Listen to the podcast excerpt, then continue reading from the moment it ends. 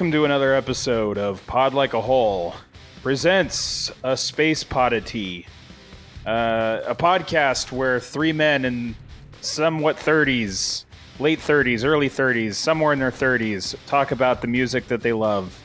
In season one, we talked about Nine Inch Nails and Trent Reznor and all the accoutrement that surrounds that man.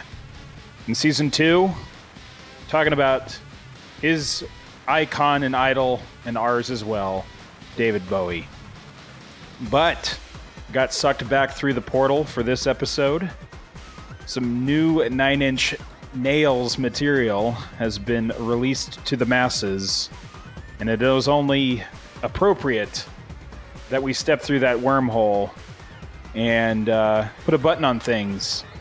So, not only are we going to finish talking about the Watchmen score, but we're also going to be talking about uh, Ghosts Volume 5 and uh, Volume 6, two presents that Trent and Atticus Ross presented to a world weary nation uh, that is in shelter and huddled together, making sure that we're not catching the dreaded COVID 19. Um, but we're also going to be talking about uh, Rob Sheridan was kind enough to give us a review copy of the entire Volume 1 graphic novel book of High Level. And Eric is going to tell us all about that and hopefully give it a glowing review. But this is your host, Mark. I'm joined tonight solely by Eric.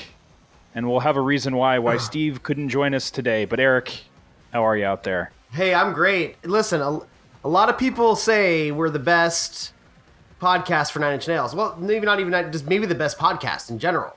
But I, you know, a lot of reviews, so many glowing reviews, said that we were the best, completest Nine Inch Nails podcast. So we would be remiss to not circle back and cover any new material. I mean, we're the comprehensive Nine Inch Nails podcast. I mean, I think we're going to be the only podcast when everything is said and done. So eat your heart out, Ira Glass. So many people are saying that about us. So it's, It- it's good. Yeah, people are talking. That's what they say. That's what they say.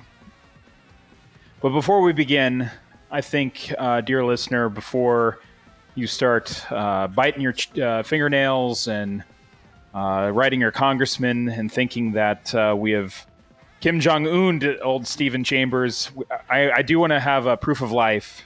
Let you guys know that he is alive and well. So um, I'm going to read this letter verbatim, provided by one Stephen Earl. Yeah, he uh, he released he as a press release. I think he's being indicted right now, and that's why he couldn't be here tonight. But It- it- um, Yeah, That's right. He is part of the uh, the California recovery uh, team. So uh, he's working to get the economy back open. He's representing the state of Jefferson, and uh, you know he's doing what he can to make sure that uh, the folks up there in the hills can shoot their guns out in the open air. All right, here here we he's go. he's he's strapped onto a battering ram right now, ready to crash through the Walmart uh, doors. Let me in. It's something like that. Yes. so here we go. Uh, from the desk of Stephen Earl. Our dearest listeners, I regret not being able to discuss this music with my co host tonight. I'm drafting this letter in the bowels of my home office. Closet I've fashioned with three monitors and have been working out for almost three months now. We have a four year old who is home from school, and I have a very pregnant wife. Wait, did Steve, just say he's been working out for about three months now? Like just nonstop, just lifting and just pounding those weights? I think he That's- is doing the Rocky Four routine. Uh, Yes. So a lot of log dragging, a lot of uh, shadow boxing in the snow. That gives it's results. There's there, you can't deny it. Sorry, go on. I mean, uh, but work, work, it never stops for that man. It just bleeds into what might be my free time now. I'm not sure. I'm not complaining, but man, I just can't make the time right now. And listener, you're probably asking, Steve, are you bitching because you have a job and cannot do a podcast? And he wants this to say to you No, naysayer, I am not. I am just fucking tired like we all are. I've not been able to make the time to properly jot my notes on these albums down to a level that I find satisfactory. And here at Pod Like a Hole Industries, we don't half-ass things. Um, I mean, I could read this whole thing. I mean, it's like turning into a manifesto for crying out loud. I, I think when we get to each of the the he he he's given his thoughts on each album. I think when we get to them, I'll I'll repeat his thoughts there. But um, sure. But Yeah, uh, he wants the dear Yeah, listener out there to know that uh, he has been infatuated and rekindled his love for the mighty Mastodon. Uh, not the extinct behemoth, but the actual band from uh, that hails from Atlanta, Georgia. Um, so he's been listening to a lot of them, uh, and as we talk about what we're going to be uh, discussing this evening, we'll be sure to make sure that uh, Stephen gets his his say because, um, I mean, depending on if the ratings bonanza uh, out of this episode, if if the viewers are like, you know what, I like that chemistry with with Mark and Eric, they just that's right. kind of cut right through it. That's Um, right, We yeah, might have to right. bid him a fond farewell, and him Joe Vieira can start their Castlevania podcast. Imagine the show without um, mad belligerence and um, yeah, it's yeah. I imagine. I, I well, I guess we'll find out. I mean, we've done it once before. Um, all right. Well, uh, thank you for for I'm I, I, I'm sure um, Steven's lawyers appreciate you reading that. They the the definitely the the the, the copywriters were were pounding those, that out earlier today to make sure. Oh uh, yeah, yeah. like all three of our legal teams had to get together, and it was a big negotiating thing. Uh, finally, we had to make some sort of just you know compromises, but here we are. We got to keep the content machine going. Brr. So let's let's do this. That's right. That's right. That's right. This is a it's a wood chipper, and once you once you stop putting wood in there, the blades go rusty. Sorry, that that that's that that's it's poetry. But let's let's move on.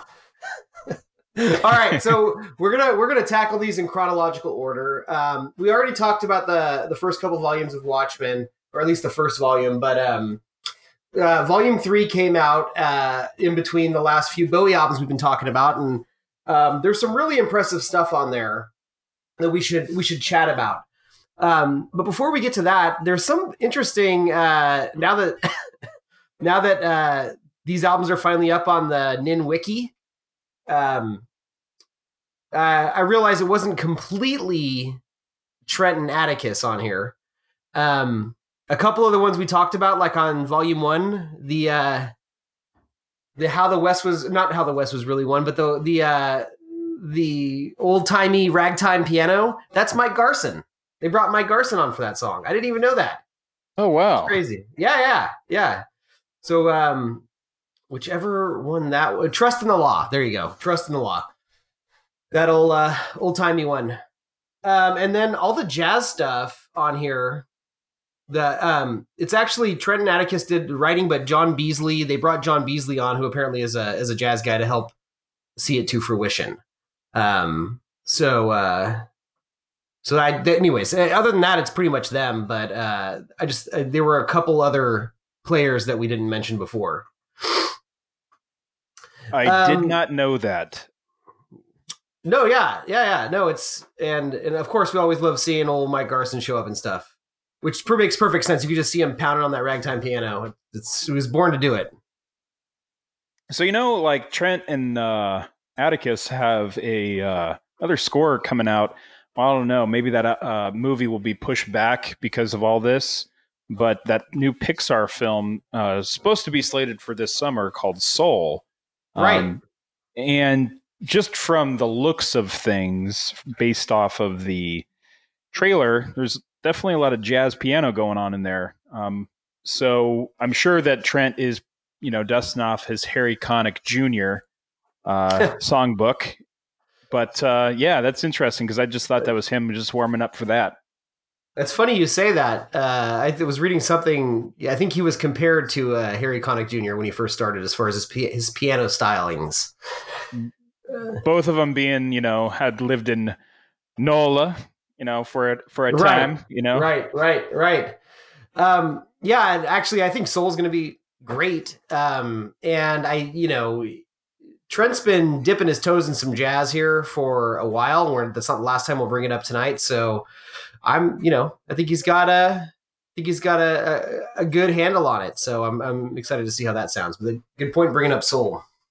So I, it, we're we're on the the same page, right? We're we're discussing Watchmen, right? You're right. Yes, Watchmen. All right. Um, now I I didn't I was not lucky enough. I tried. I was not lucky enough to get any of the vinyls. Um, they all kind of sold out before I could pool my funds. Okay. But the vinyl the vinyl releases are amazing. If you were a fan of the show or the comic book or the movie, you know all the artwork in each of the vinyl release releases are completely like just set, like stacked with Easter eggs for the universe. Um, we talked about a little bit before about how um, Sons of the Pale Horse was this like uh, ridiculous metal band that um, that like took Rorschach's libertarian extremism to to heart and wrote a bunch of songs about it. So in that first Watchmen volume, they uh, they the in, in within the liner notes they review one of the terrible Sons of the Pale Horse albums, which is is funny to me. Um, volume two, a lot of the artwork is stacked with um, the if you watch the show um there's this uh ryan murphy type show going on called american hero story. Minuteman minutemen. And uh that is just stacked with a bunch of references to that. But the third one is a cornucopia for nine inch nails fans. It's just a cream dream. Um in fact when you buy the vinyl it doesn't say watchmen anywhere on it it's called the manhattan project by the Nine Inch Nails. Um, and it's the Nine Inch Nails from Twin Peaks, of course, uh, is given their own alternate history in the Watchmen universe, um, where uh, Danny Hyde and uh, Peter Christopherson were actual members of Nine Inch Nails, where Trent Reznor uh, uh, retired and disappeared and, and, became a recluse sometime in the early aughts. And uh, even though the uh, the songs on volume 3 are all stuff from the show the titles on the vinyl are just all just fun things for fans. Uh, just absolutely uh, fake uh, uh, fake nine inch Nails songs. Who will save us now? Just do it which apparently was a unreleased track from the downward spiral sessions. The actual events well, of course not the actual events was one of their eps um, the way out is through uh, is apparently on here, and some some song called "Message Never Sent," "Not God." She bleeds through, which is a reference to the working title for "With Teeth."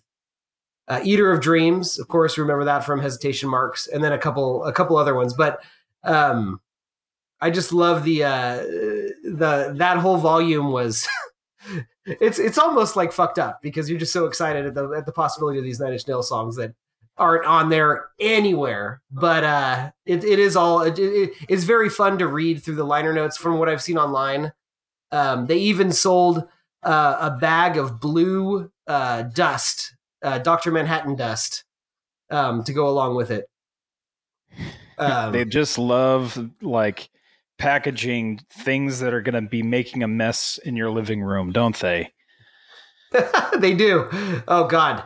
Oh yeah, the uh yeah, not the actual events, uh the physical material was all over my garage. Probably still is. So um yeah, go on. Am I led to believe because the last time we actually saw Nine Inch Nails be referred to as the Nine Inch Nails was on another work. Eric, what work was that? Well, I did just mention it. It was the Twin Peaks. Uh, the exactly. Return. So, are we led to yeah. believe that the Watchmen universe and the Twin Peaks universe are one and the same? uh, actually, and it's funny you say that. If you ever watch that four-hour deconstruction of Twin Peaks that that guy put on YouTube, I'm not going to say I sat down for four hours and watched it, but I will say that I watched about 45 minutes of it a day until it was done while I was exercising in the morning it's not bad. I don't know if I agree with it, but according to that, the entire show is a meta as a meta rumination on television. And since Twin Peaks is a television show living in this universe of television shows, it's entirely, entirely possible. The Nine Inch Nails from Watchmen Volume 3 is the same as the Nine Inch Nails from Twin Peaks. We got to get Pepe Silvia on this case. Um, so, have we given our final thoughts? I mean, this uh, the soundtrack is uh, it's a slam dunk. It's a home run. All vol- all three volumes have something for everybody.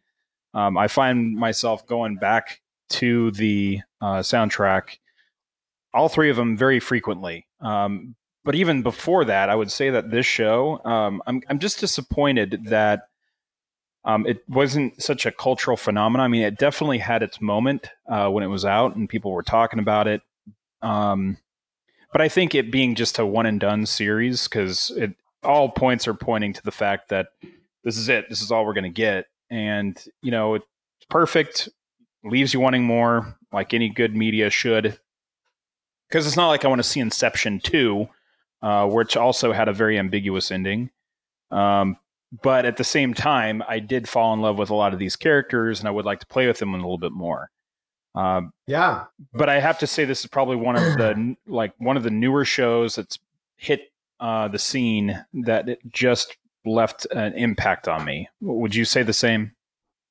Oh yeah, no. It it it at first it started, and you know, I I was pretty hooked right away. You had your your Trent and Atticus music. You had you know a, a a comic book series that I loved, and the way that they were tying into it. Everything before has been canon, but they're doing these new things with it, tying into current cultural issues that we're that we're experiencing.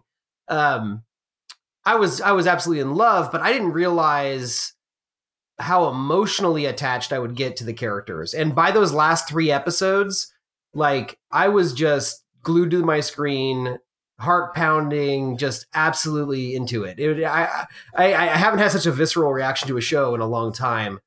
Um, so I'm with you. I agree that I'm bummed that it's over. Um, but I feel like it had its moment. Like if they wanted to do more, they would have. So it's probably just more of like the people involved saying, "We're, you know, we took some stuff, we stretched it where we could stretch it, but you know, any any more might be doing you a disservice." I don't know. Maybe that's their that's their opinion. Oh yeah, I mean it's. I mean I'm just saying that it never like reached the pinnacle of uh, Game of Thrones, where I'm starting to see merchandise and things like that.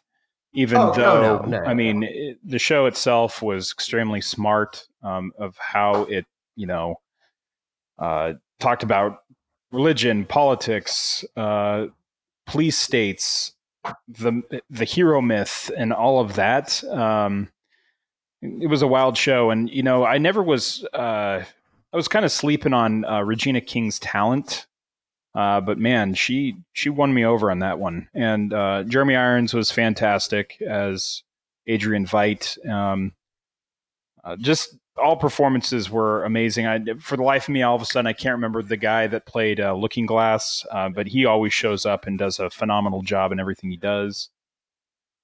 Sure. Um, but yeah, yeah, and I mean, I, I mean, I see your point, but you know, shows like uh, Treem got like two or three seasons, and that was nobody's making merch off that. you know what I mean? So like, is that how you pronounce it, or was it Treme? I think it was Treme. I mean, the only uh, thing, I mean, those folks who are really into The Wire, just do we have any Treme heads out there? I know. right, right, right, right. Um, I mean, that's not it's not a bad show. What I just mean is it it could not have made less of a cultural impact, and it got you know they HBO seems to be pretty kind to its artists. Yeah. You know what I mean? Like they they let them go for a little bit. Like they don't sign somebody on um if they're just like uh, grasping for for viewers. I feel like I feel like they give them a little bit of space. Um I, I'm more inclined to believe this is an artistic decision to keep it keep it one and done. But regardless, Definitely. one thing I think we talked about earlier that we talked about the score was, um, you know, Trent and Atticus were sending stuff to Damon Lindelof, and um, he was he was he was liking the stuff that sounded more like Nine Inch Nails. And so it, this, I think that's why we love these damn soundtracks. Is it sounds like Quake? We talked about that earlier. It sounds like Quake. It sounds like the better Ghosts songs. Um, just crunchy and and and has got a drive, but it's also like it has quiet songs. It has some like uh, ambient stuff, but it's they've really honed their craft on that. Like when we we did seven fucking episodes, it feels like about all their old score work, and Yeah. uh, a lot of it they had some good moments, and a lot of it was like a very drony, but it, it felt like they were still figuring it out. And this feels like everything is very intentional and um, and and well done. And and and there's definitely a few standout tracks. Let's hear them. Well, um, just kind of going down through volume three, uh, the opener, Doomsday Prepper.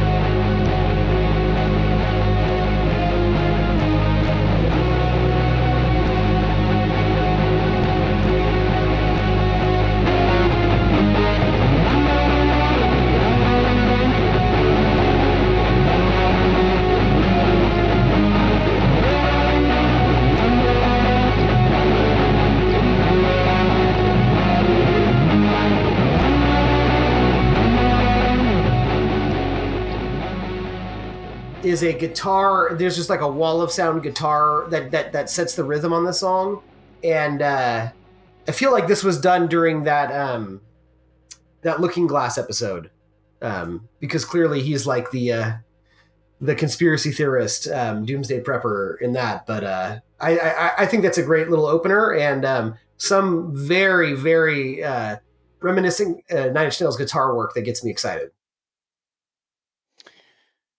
Yeah, for the life of me, as we talk about, you know, um, I can't necessarily pick out uh, certain tracks because you know when you put it on, I just listen to it from beginning to Sure. end. Um, But there's moments where I'm I'm reaching for like which which part is this? Which song is this?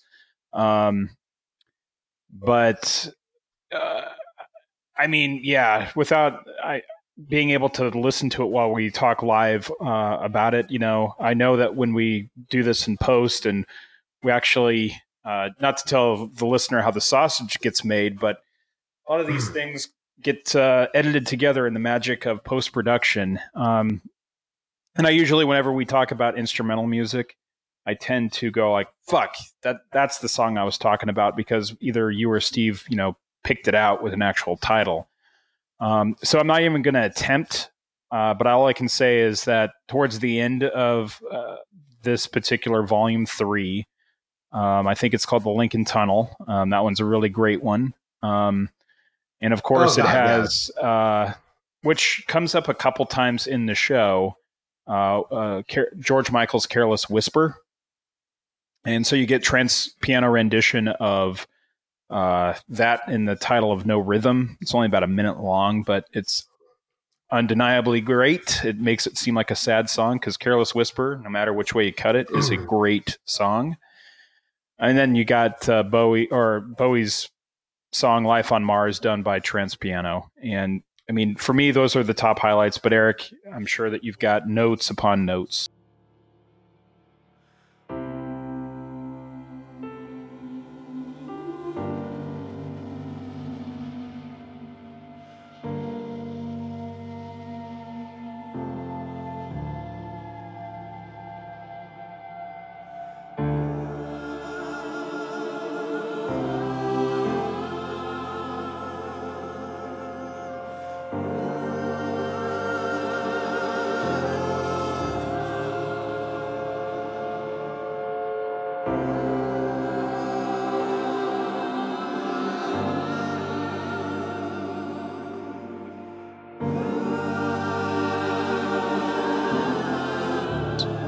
Take it away. Uh, yeah. So Steve, Steve also in his letter, um, he he loves uh, Lincoln Tunnel, and he thinks Lincoln Tunnel should go in the all-time Nine Inch Nails uh, compendium. Um, he the whoosh guitar that he was always talk about, um, it definitely comes in. Yeah, when you listen to that song, it starts out. You know, it's got a lot of air, a lot of atmosphere to it. There's these angelic um, vocals that uh, keep building and then uh, somewhere around the two and a half minute mark, the guitars just go huge.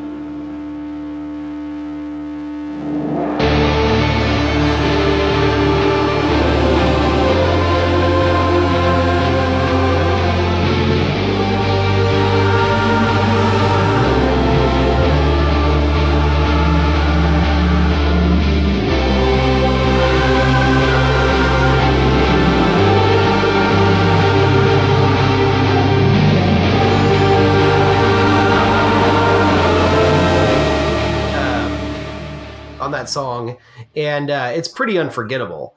Um, I can even think about uh, the episode maybe where I heard it. Um, so yeah, I'm right there with you and Steve. Like this is a highlight. Lincoln Tunnel we should go in their top five instrumental songs of all time. It's very, very good. It's fantastic. Yeah. Uh, Keep yeah, going. Um, yeah, yeah. So, uh, and then that uh, Life on Mars cover is cool because, I mean, obviously we love that song. We, we it was a it was a standout on an otherwise pretty dry album. Um, and uh, you know, obviously, you know, like uh, you know, my son learned how to play that for a recital, so we got I got some emotional connection to it. So when that showed up in the show, I definitely got a little trembly. I'll just say got a little trembly. Things got a little dusty, and uh, it's great. I mean, I love what what Trent did there because well, and Atticus, but you know, obviously Trent's done now at least three or four whether it's covers or re- reworkings of David Bowie songs. Um, and he does something a little different every time. And this one, he he plays the the piano melody beautifully with some drones in the background. But as he keeps playing, the drones kind of get louder.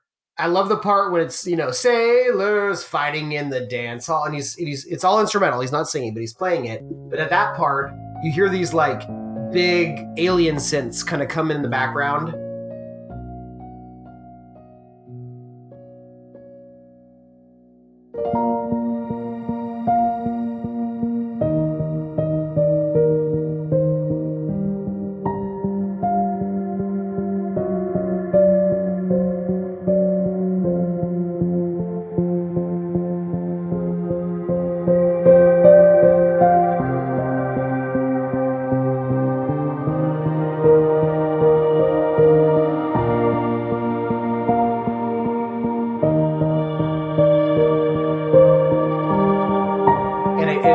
Almost stirring. It makes you almost want to stand up.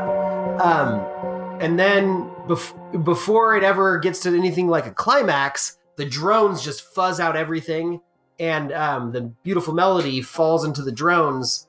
And uh, it's very, very much a Trent thing to do to that song. I'm sure we'd all love to hear him belt out that song as it, as it was intended, um, but that's not really his style. No. I mean, it's, I mean, for the sake of the source material of what he was scoring for, uh, you know, it. I, I don't think it needed that bombacity of his vocals or anything like that. I mean, hopefully one day, um, as he will do sometimes when he Nine Inch Nails performs live by doing some Bowie covers, maybe, uh, maybe he'll do something like that where he can have a nod to this and a nod to Bowie by actually doing the vocals. But for the sake of the soundtrack, I, I do like the fact that it just is instrumental and very just contemplative. I mean, there's a lot of moments that just kind of hit you emotionally.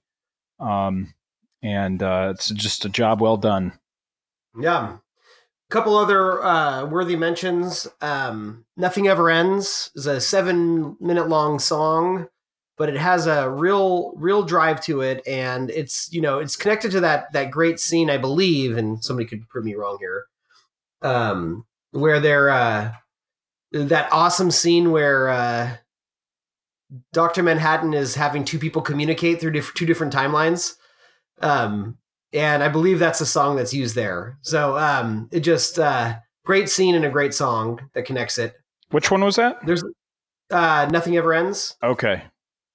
Okay. Um, and there's a there's a there's a few songs that all these these soundtracks have a little bit like dialogue from the movie um, or something like uh, on one of the the bits of media that somebody's watching. You have a little bit of a documentary on Doctor Manhattan in here somewhere, which is kind of interesting. Um, you got the way it used to be, which is another like nostalgia jazz song. Um, but yeah, Lincoln Tunnel, Life on Mars. Talk about closing strong. That's all I got to say about it. Uh, So if we go back, if we go back to our rankings of Nine Inch Nails, and uh, nine out of nine nails was a perfect album. Steve gave this volume eight out of nine. That's pretty good. I mean, I'm probably in the six or seven. I mean, um, it's definitely uh, I feel some of his best score work probably since the social network. Um, I mean, not to say that all of the other stuff was meandering nonsense, but I think that uh, Social Network had such a uh, defining score that you can absolutely, once you hear it, you're like, that's for the Social Network. Now, when you play something from The Girl with the Dragon Tattoo and Gone Girl, I might have, like, I might make a like a educated guess, but it's pretty much a coin flip for me. But this one, uh, you know, if you take it as a whole, volume one, volume two, volume three, I would definitely score it, you know, probably an eight uh, altogether.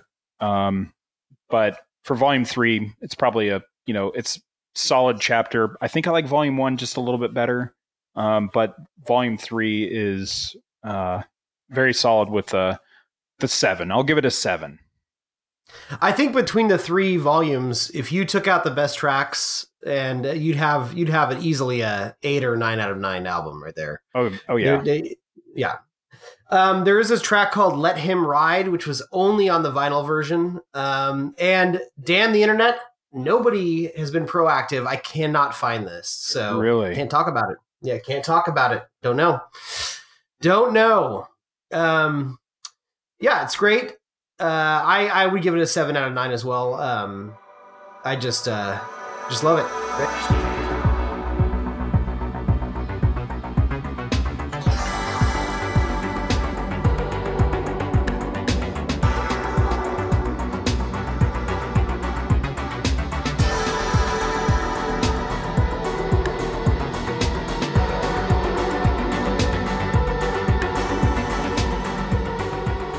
let's let's get to uh, some more stuff we've we can actually talk about. Um, yes, uh, Rob Rob Sheridan, a previous art director for Nine Inch Nails, um, and uh, previous guest on our show, sent us a PDF of his the first volume of his comic book, High Level. He talked about it when we uh, when we interviewed him.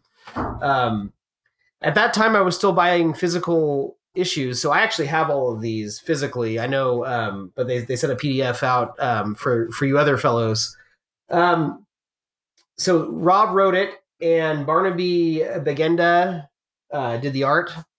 Um, and I'm a big fan of that guy. There is a book called uh, Omega Men. Omega Men is a DC property that goes back until the 70s, I believe.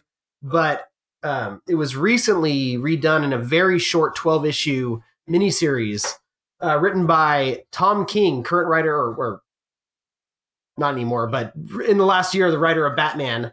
Um, awesome writer, and it was like it it, it takes these. Um, they're almost like Guardians of the Galaxy, but um, rewrites them as uh, as like terrorists uh, and intergalactic terrorists. And it's a uh, it was a really really fantastic read, and for Green Lantern fans uh, who uh, who enjoy uh, uh, Kyle Rayner. It was a big book for him. But anyways, that that's Barnaby Big Bagenda. That's when I became a fan of him. Um, High Level is uh, is Rob Sheridan's uh, dystopian adventure story. Um, did you get a chance to flip through this at all, Mark? So I did uh, read all of um, the first issue, which I was very impressed. Um, I mean, it's no secret between the three of us that I am the least invested into uh, graphic novels. I, I, I think they're great. It's a great medium. Um, I it's a disservice that I don't give it more um, uh, time in my in my lifestyle. Um, but I was very impressed with not only the art direction, but the writing was crisp. Um, and I even though that a PDF PDF hit our inbox, um, just life got in the way, and it was always kind of pushed to the side and you know, of course, we reached out to Rob and Stephanie for thinking of us to review it, and you know, thankfully, we have Eric on the team who uh, who definitely gave it the the old from soup to nuts look. So, um, yeah, but that's pretty much what I have to say. I eventually will get around to it, but I feel that we should definitely tell our listeners, you know, what you thought of it. So, without spoiling yeah. it, of course. Yeah, no, I mean, if you're if you're a fan of um, dystopian uh, stories, um, uh, or you know, like your your Blade Runners. Um, this is this is interesting. It sets up this world where, and I love the it's very much like reading uh Lord of the Rings or something like a fantasy book. Like every time you open the or or the the, the story, or rather, it's at the the back matter of every issue. There is a map, and Rob's like the world building that's going on is very exciting. Rob's got it all laid out, and there's all these little societies of dystopian. You know, something happened, post-apocalyptic. These little differences. Everyone's a little different. You know, you've got your your junkyard society. You've got your Vegas like kink society, all this kind of stuff. And uh and it's they're all living in squalor, but somewhere there's this place called High Level, which people have to earn their way into, and it's this utopia. And um and that's all very there's very much like a post-apocalyptic apocalyptic sci-fi thing, but there's a fantasy element too, because there's some sort of wizard that and prophecy involved with a kid and this like uh, junk scavenger named 13 she takes this she has she's given this mission to take this kid to high level so you get to see her traverse through all of the different uh, communities and um, every issue is its own kind of adventure. It's um it's it's decompressed enough to really care about the characters but not so much where it takes forever to get anywhere. Each issue has an awesome adventure involved in a different a different locale. And uh, the first volume ends in, in uh, issue six, where they finally like get the secrets on high level, and leaves you wanting so much more. And Rob on all the social medias has, well, I'm not going to say he promised, but he said one way or another, even though um, DC canceled Vertigo, this was a Vertigo book uh, Rob has said that he will uh, that this the story will go on one way or another. So I'm excited because it's it's good. It's one of my favorite comics in the last in the last uh, five years. Easy. That's cool. Um, it it's it. Uh, how can I say this? It looks like there's also an accompanying uh, score to it. Um, um, uh, or I seem to remember them also sending us some music files that go along with it. To dabble into Completely. that? Yeah, absolutely. The the score work is awesome. Um, let me pull it up here. So uh, I just want to get the names right, and I will edit this. I there it is. So yeah, there is a score. Um, Stephen Alexander Ryan and Justin McGrath. One of those guys is from uh, the Black Queen, uh, that that we that we all enjoy, and they made the uh, Ascension EP, and then then ultimately the whole score that you can listen to along with with reading this. And it's it's it's it's, it's uh, you know cold, icy synth pop um, with some ambient works. Uh, definitely like in line with your uh, Blade Runner stuff, if not a little bit more upbeat.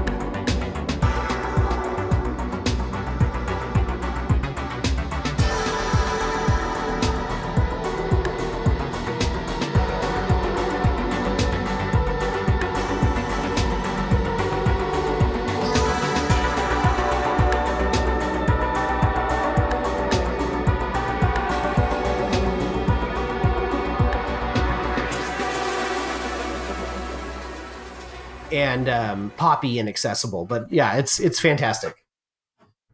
Nice. Uh, I will yeah, have yeah. to fire it up as I eventually make my way through. You would think I would have some free time, uh, but for whatever reason, uh, in the middle of just doing work, trying to listen to music, stay up to date with some of my podcasts, creating podcasts, just reading, man, is become such a challenge in my later adult life. And you know uh, it's one thing that i need to find a way to reintegrate um, but man.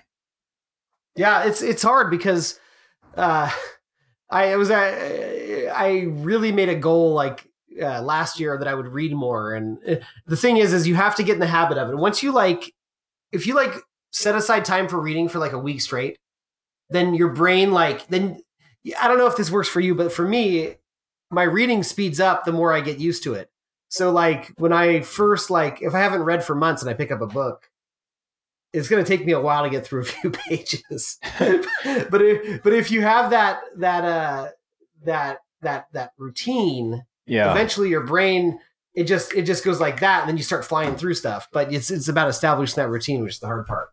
I, I blame uh, the amount of screens that are probably in my household because um, as I start to read, I start getting distracted about like, well, let me check what's going on on my phone, or let's check what's going on in the old TV, or I oh yeah, that streaming show everyone's talking about. I need to need to get caught up with that. You know, like it is, you know, attention deficit. Uh, just I'm overwhelmed with with content and for whatever reason, printed word um, is being the sacrificial lamb, which is not great because I mean I think the more you read, the more you're kind of feeding your brain um, rather than letting your brain just absorb, you know, lights and sounds. Yeah. Yeah, it's it, it takes some time, but I, I, I think we should. Yeah, it's it would be good for all of us if we could somehow uh, read more than just uh, you know internet articles on our phones or whatever. Yeah, for sure. Hey man, I'll tell you 51 ways that you won't believe. yeah, Jesus, big list guy, big list guy. Yeah, you won't believe how she looks in the bikini after losing that baby weight. That's that's a that's that that's important material right there. 15 content. savage tweets that will make you lol lol. yeah. The hot TikTok videos everyone's talking about. And TikTok, that is something that uh, that that's just not for me. I am not looking down on anyone. That's obviously a generational thing. Uh, this quarantine, it seems that a lot of uh, folks in their 40s are like, "What's this TikTok thing I'm hearing about?" And I'm sure it'll be ruined, just like MySpace and Facebook and social media always mm. tends to be.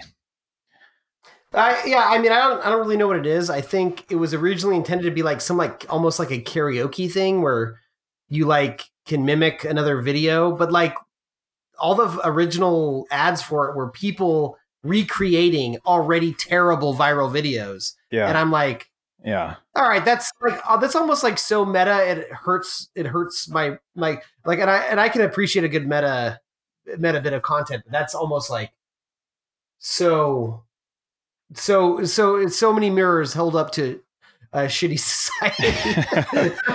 it's like, I, I mean, I, I, gotta say, man, I think this is the point where we just realize that we're fucking getting old, man. I mean, the world is moving like faster than we can catch up. Yeah. With.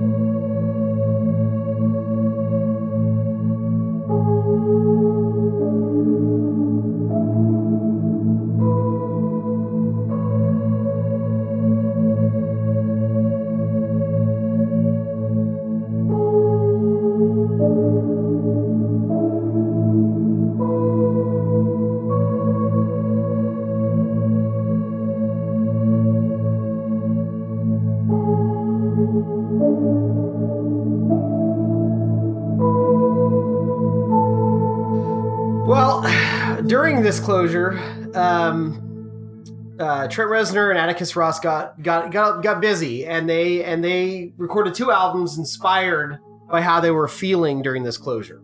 And um, we mentioned this already, but just for fun, I'll I'll go over uh, the press release for the for these albums, in which uh, in which they posted friends, weird times indeed. As the news seems to turn ever more grim by the hour, we found ourselves vacillating wildly be- between feeling like there may be hope at times to utter despair, often changing minute to minute. Although each of us define ourselves as antisocial types who prefer being on our own, the situation has really made us appreciate the power and need for connection. I actually think that's really important because I mean, I think I think we all appreciate our our our our space and our time away from people. Um, but you know, there there's something to be said about that too. Like, I think people may write off, um, you know, introverts as being okay during this time, but for those that maybe suffer uh, this this this could be make things even harder for them, even even if they're alone. So, good point. Anyways, uh, music, whether listening to it or thinking about it or creating it, has always been the thing that helped us get through anything, good or bad. With that in mind, we decided to burn the midnight oil and complete these new Ghost records as a means of staying somewhat sane. Ghost 5, together, as for when we feel like things might be okay. Ghost 6, Locusts, well, you'll figure it out. It made us feel better to make these, and it feels good to share them. Music has always had a way of making us feel less alone in the world, and hopefully it does for you too. Remember, everyone in this thing together is in this together, and this too shall pass. Which great, great self-reference. We're in this together. Uh, we look forward to seeing you again soon. Be smart and safe, and take care of each other. With love, Trent and Atticus. I just love that. It's such a sweet press release. I don't know. As a fan, I loved reading it. It was great. No, I I do appreciate it. You know, um, it's I, I agree with the first part where you were talking about the fact that, yeah, I tend to be more of an introverted personality, and you know, being around large groups of strangers tends to exhaust me. Uh, but I, I, will have to mention the just the uncertainty of this entire situation. People are losing their employment, uh, not figuring out where the money is going to be coming from. Um, you know, there's just so much that you feel like you're isolated and alone. Um, thankfully, I'm lucky enough, and I'm not rubbing this into anyone's faces out there that you know I'm still able to work from home. Um, I'm still able to uh, be conscientious, uh, you know, very conscious of the fact that uh, I'm not going out and about. I'm not trying to, uh, you know, exacerbate the situation even further. Um, I know you guys are also practicing safe social distancing. But I will have to mention, though, uh, I, I can't wait to actually um, be able to just not have to wear a mask every time I go out, um, be able to actually talk to strangers. Um, one thing that I have found in this, whenever I do see someone at the grocery store, I don't really get that whole ri- like tension anymore. When it first started, like it really felt tense in everywhere now people are kind of easing into this whole like it'll be fine. We're to get through this. Um, there's not that, at least from in my community, I don't feel that sense of panic anymore. There's always just that like tension, but it's it seems to not be a humming vibration as you feel like at the early part.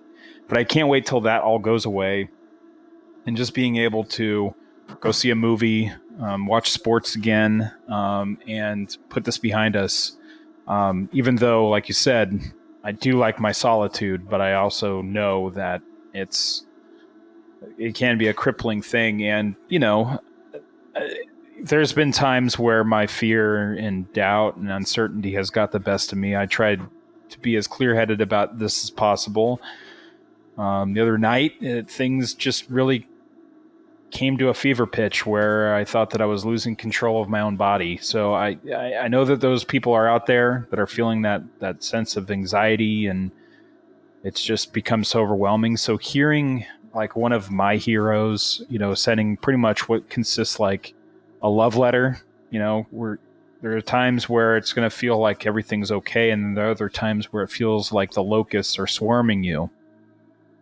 So I do have to appreciate the the duality of what Trent and Atticus are really presenting here.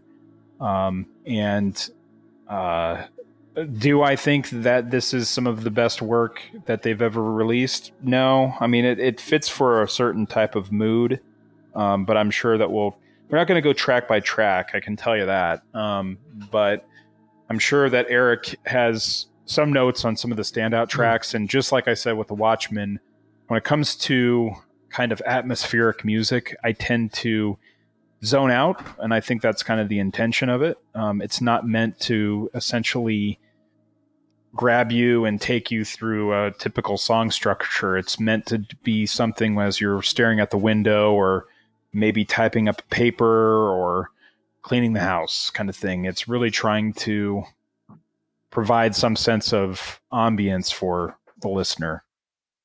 Yeah, I think like I think I don't know about you, Mark, but for me, um, when it comes to instrumental music, um, uh, the accessibility of it to me is really about is there a rhythm to it?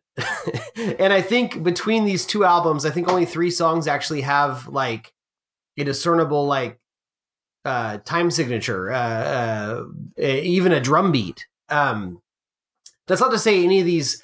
Uh, actually, I would say some of these have some of the the the best, the most well composed instrumental music of their career. It's just not the one you're going to be in the mood for all the time.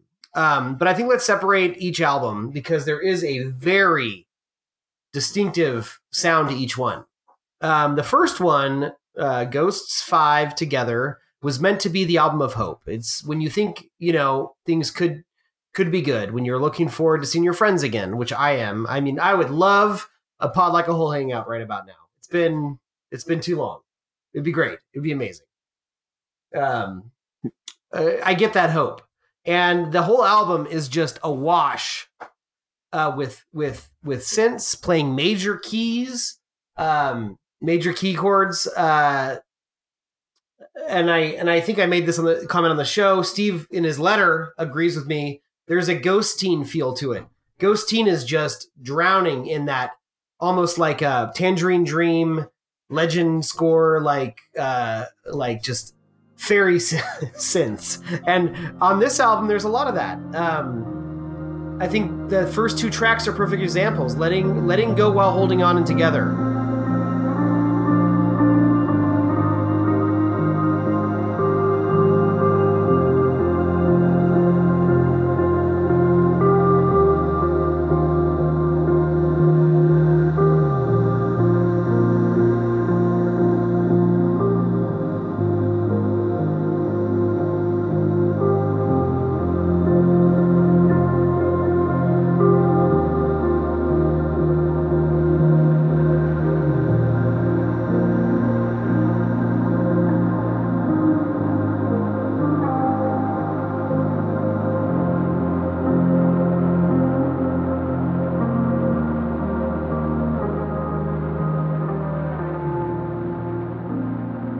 By the time you get through both of those, you've listened to the album for 20 minutes.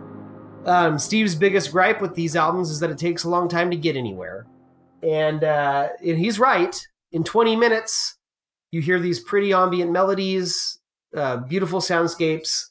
Um, but if you want drive, if you want rising action, you're not going to find it in the 20 minutes. So I get what Steve's saying there. Um, as I told Steve on the phone earlier today, sometimes it's about the it's a it's it's about the journey, not the destination, Steve. Um, I love the first two tracks of this album. I think it's positive sounding Trent work. Um, uh, it's it's it's like I said, hitting major keys that he doesn't usually play with, and um, it's uh, very very pretty.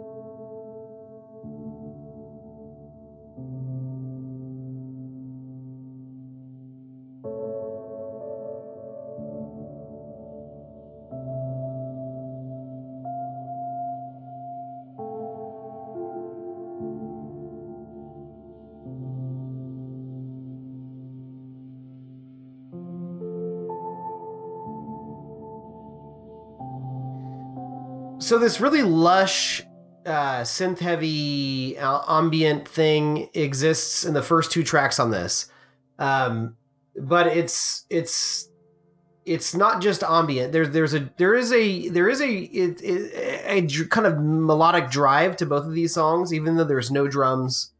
Um, there's no click track. Uh, i do love these first two songs. Um, they do remind me of a tangerine dream legend score kind of situation. Um, as I said before, Ghosteen, uh, what's going on with Nick Cave right now, it, it it fits into that very well, and does and, and I think it's very successful in in filling listeners with a feeling of hope. Um, the album continues on, and and there are you know five more tracks before the end. After these two, these first two will take you 20 minutes into the album. Um, I think I said that before. Uh, I'll be editing this. Don't worry. Um, and then uh, the, the, the other five tracks are kind of more of the same, but I feel like these first two really nail just the layers of sound that make me know I'm listening to a Trent Reznor um, production. Uh, it, it's beautiful. I really do like the first two, and then the final track on here. So the first, uh, letting uh, letting go while holding on, and together are the first two tracks, and the final track is still right here. Still right here is a cool song because it starts like all the other ones, lush, synthy, positive major key, and then by the end, uh, just like in the fragile, as we discussed, like the kind of the thesis of the, of the fragile is that you can finally become content, you can heal, but the anxiety is always there. And so this whole album is pretty positive, pretty hopeful until you get, and the last track starts that way, but then this little seed of fear starts creeping up, and we finally get our first drums uh, about halfway through this 10 minute song.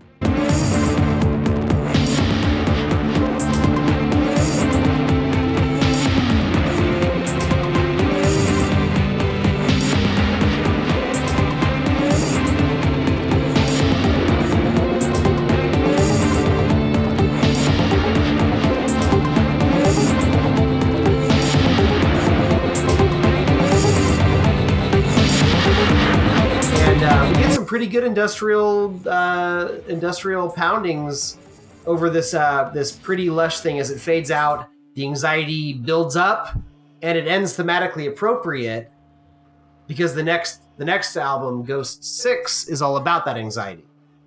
Um, did you have anything to say about this this this side, Mark? Past past that. Um, yeah, th- this side, um, it did remind me of some of that score work. Uh, for whatever reason, my brain kept going back to Gone Girl, but seeing how there's probably a lot more major key uh, stuff happening here, I wanted to make the uh, the time to revisit the short soundtrack that he uh, they did for Mid90s. Um, uh, which a movie I still have yet to watch. Actually, I'm glad you said that. I'm glad you Um, said that because th- that score before I ever watched the movie was all that piano stuff, and this there's some great piano work on this. Sorry, continue on. Yeah, no, no, no. I was just wondering if maybe you had um, circled back to that.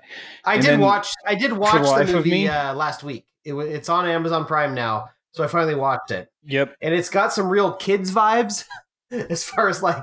That- that's what it looks Yeah. like. I, I would say it's better than kids though. Kids, kids borders like, oh, we have a message, but we're gonna make this really grimy, almost porny movie with kids, and uh, yeah, and uh, it's it, it, it, kids feels more exploitative. Um, this Sure. one actually is funny, and there's some really good character moments. Um, but it also is like, oh my god, if my kids started doing that, I would fucking freak the fuck the fuck out too. Like, like there's some real like uh, like uh, crazy like it's not just a feel good uh, story about growing up in LA in the '90s. There's uh, there's some crazy shit in there too. But I, I enjoyed it quite a bit. But anyways, go on. Yeah. well, that's good. I remember Steve really enjoying that movie too.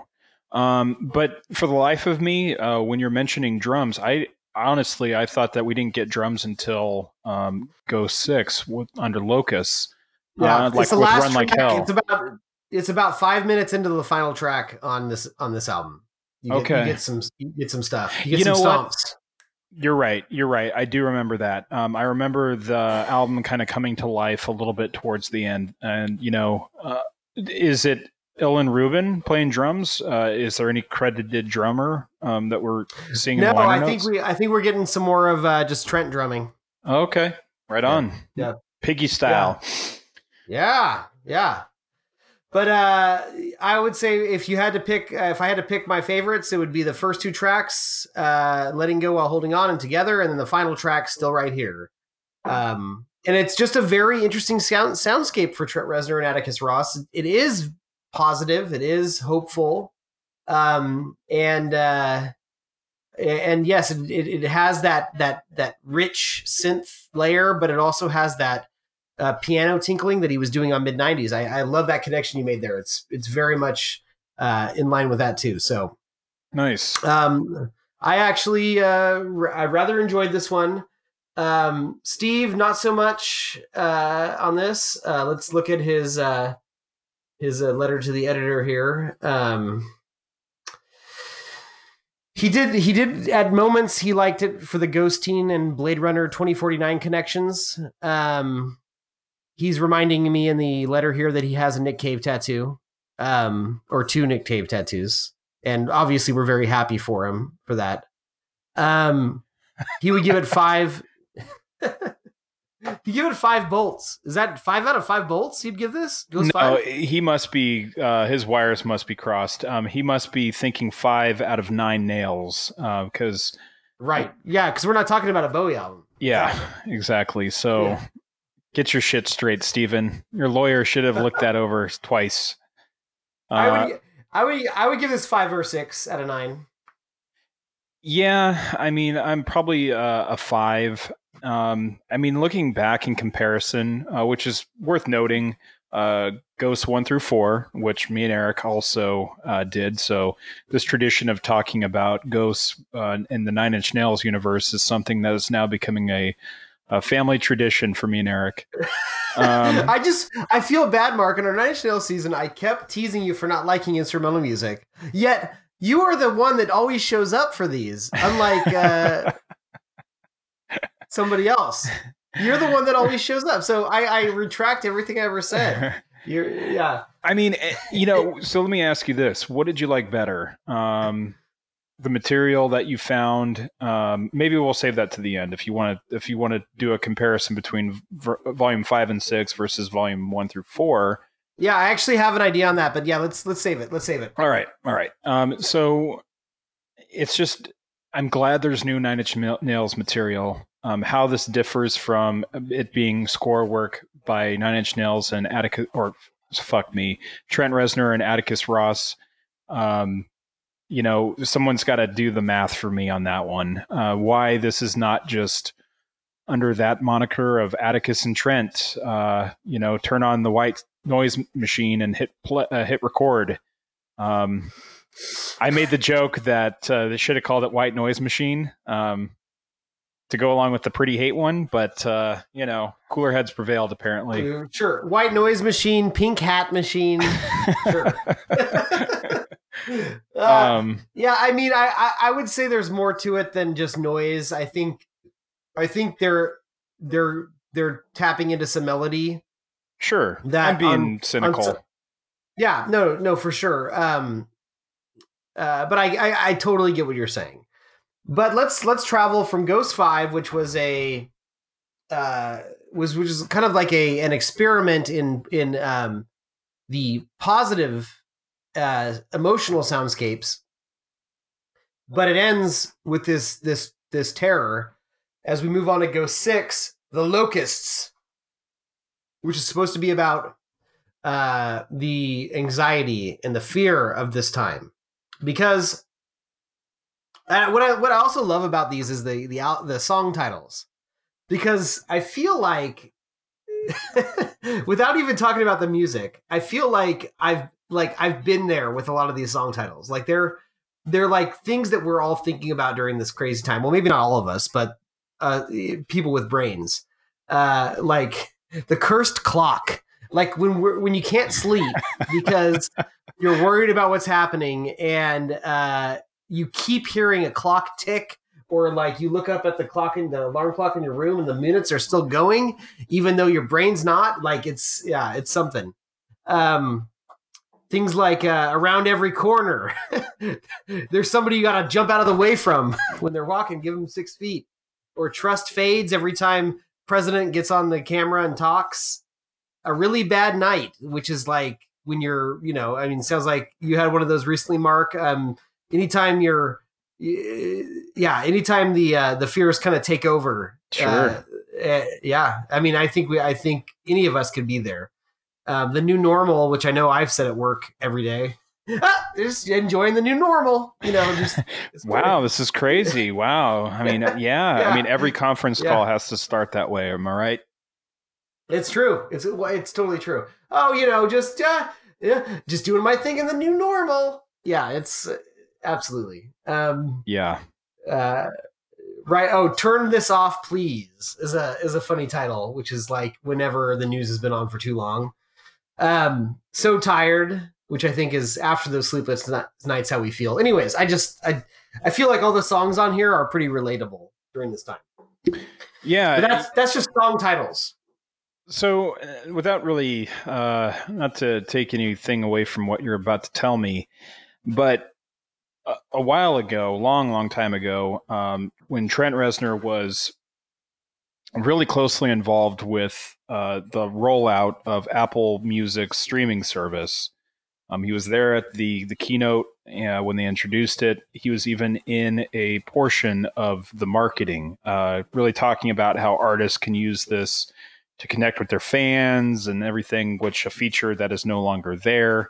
And Trent is no longer affiliated with Apple in any sense.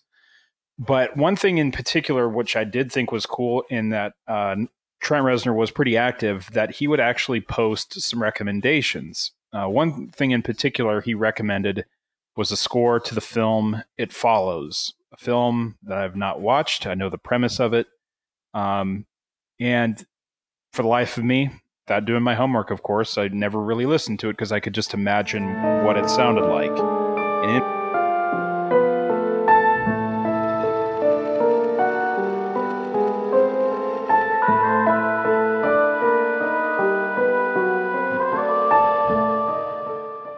With uh, Volume Six, it just really reminds me of that monster movie, um, just vibe, just having to feel like you're being chased down a hallway by something that's just as relentless as the T1000. Uh, but what were you going to say about It Follows? Oh, right. It follows. Uh, you know that scene in um, the original John Carpenter's ha- uh, Halloween when everything looks normal, but then you see Michael Myers like really far away, and then he just starts walking closer to the camera. Like that whole feeling of terror is the entire. That's the whole scare device, and it follows. And uh, I think it's effective. I enjoy that movie quite a bit. No, I've heard it's really good. I've heard it's really good.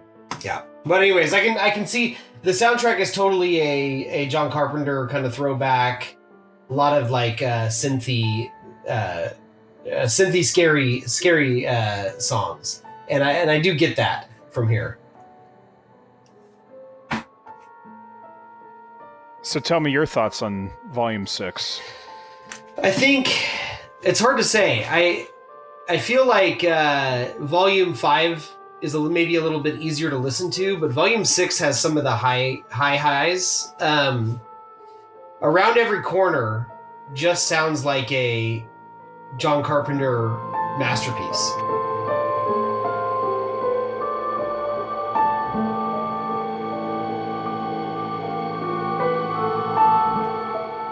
That one has piano doing an almost Halloween kind of uh, riff while the synths uh, build the tension. Um, I rather enjoy that song. Uh, Steve wasn't crazy about this one. He felt like it's just like uh, if Trent Reznor was forcing you to smoke meth and listen to his music, that's what you'd get out of this album. And I, I see what he's, I, I get what he's saying. I, I don't disagree with him uh, at some points. That being said, you work your way through it and you get to track four called Run Like Hell. And uh, you get one of the absolute makes this whole journey worthwhile, in my opinion. What do you think, Mark?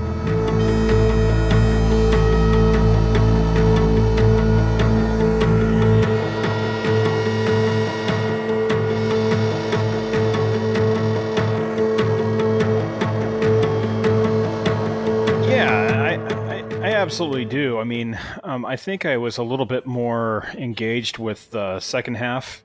It's a lot more noisier and it's a lot more frenetic.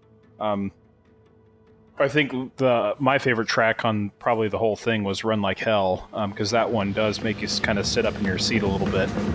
Um,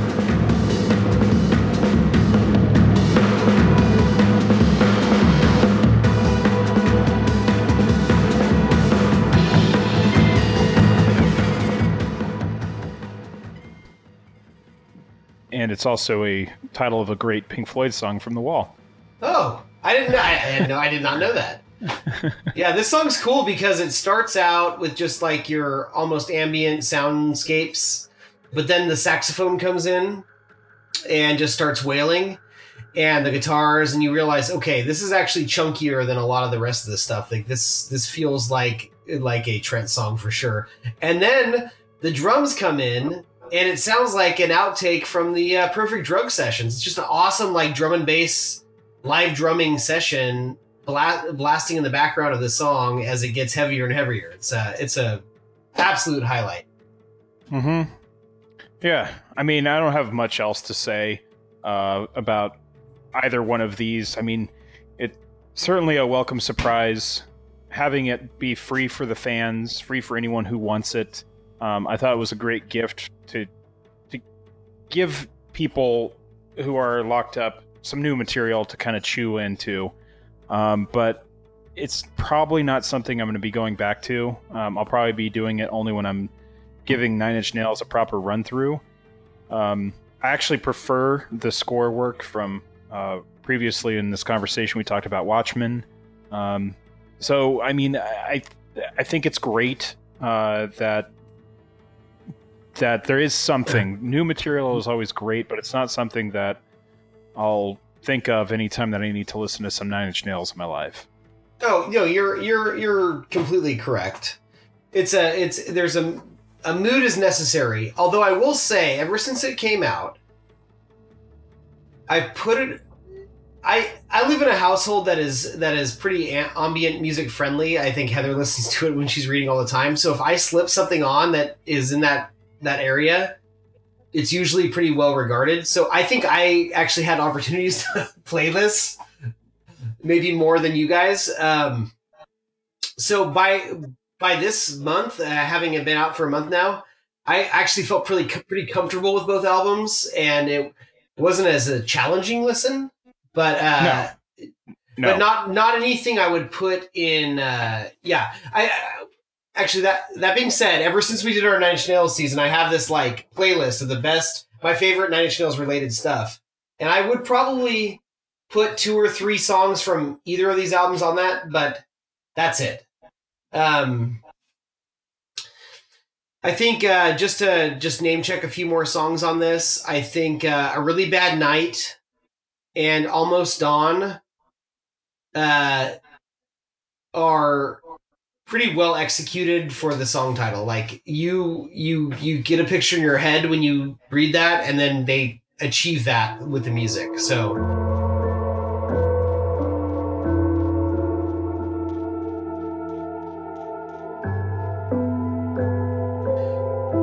Um, so, but in, answer to your question earlier about how it compares to the other ghosts, it's it's interesting. Um, Ghost one through four has what forty songs, thirty five songs, something like that. 35, and, uh, 36, yeah. Yeah. And uh they're not all bangers, but they do have some bangers on there. Like if you if you like your Nine Inch Nails with a thumping beat and a chunky guitar, like I do, like like we all do, you're at least going to get that on those albums. So I appreciate that. But the other side of it is just from like uh, a just looking at it as Trent and Atticus as composers. This is more mature than anything on Ghost. It's more well thought out um, they they they know what they're doing more. Um, so I think I think there there needs to be some respect to the the craftsmanship that's going in that's gone into these two, as opposed to Ghost one through four, which were pretty you know. Oh, I just made this on the road between two concert dates in my van. Like and and to be fair, there's a lot of bangers on Ghost one through four, but um, I think the com- composership is is a lot higher on these two, but even if it that doesn't result in a lot of memorable songs. Yeah, I mean, so one through four, uh, I I regarded that as if it was like Trent's sketchbook, you know, uh, something that really do enjoy a lot of his instrumental work. Um, and it was just kind of like a scratch pad of ideas uh, with some that really got you know fleshed out on some of his other scores that eventually came through um this one does feel a little bit more put together obviously trent has gone a long way in his uh, composition skills, and uh, same with Atticus. Atticus is certainly you know becoming a more mature artist, and uh, you know it, it's not anything that I want to shit on because clearly it is got some very powerful moments where you know could see what the intention is. The intention is for the listener to feel something. They always do that, of course, but having to do it with no vocals to really carry that message through, you can really get the sense of what they're trying to do. Um, it's very thematic on both, and they succeeded in, in that regard. But I still kind of go back to the sounds where you, you've got pretty much swamp industrial, you've got um, just a lot more, I guess, a, a palette of sounds uh, that he was playing with with Ghost one through four. So I'd probably edge a little bit over there, even though this sounds like a more mature work. If that makes any sense. That's what I'm exactly feeling. Like I feel like the memorable moments happen more frequently on the earlier ghosts, but just respect their they, they are they are they are now masters of their craft when it comes to score stuff, and this is evidence of that. So yeah, it just I'm just yeah I just other than three or four songs, I probably won't listen to a lot of it, but yeah. And I would give uh, the the Locust, you know, Volume Six. Uh, you know, I'd probably give that, you know, I'd probably give it a six as well. Yeah, that's that that's good. Yeah. It's a a critical 6. Yeah. Yeah. Absolutely. So, I uh, absolutely worth listening to um uh it may not always be time for these songs, but um there are some real real good moments on both of these albums. Uh, and I'm glad we got to circle back. And uh, you know, uh, one thing that happened after our first season is um, anytime I'd ever taken the band for granted. Uh, I have, uh, you know, uh, whipped myself and flag- flagellated myself for that. Uh, that uh, so I appreciate every little drop they give us, uh, maybe even more so than it deserves. But um, really appreciate their composing style. Well, I think that about does it. Um, we're going to probably go back into that rocket ship to take us into the Bowie universe on our next episode. Uh, we'll certainly be joined with our third uh, counterpart. Stephen Earle will be back uh, to talk about the David Bowie album Reality, which uh, I'm sure will be a barn burner of a conversation. Um, knowing us, I'm sure that we'll get into a spirited debate about the merits of Pablo Picasso and the Modern Lovers and the rest that is found on reality. Um, but this has been Mark. And Eric. And in his own little way, Stephen. Yes, the spirit of Stephen Chambers always is with us. So we hope that you guys out there, and gals, of course, and people and children, are staying safe, staying healthy, staying sane. Um, and we will see you next time because we hope that we brought you closer to Pod. Is the ghost of Stephen why um, I, I shiver every time somebody touches my so- shoulder? Um, just the uh, just a lifetime of abuse. Yeah. Yeah. The Babadook.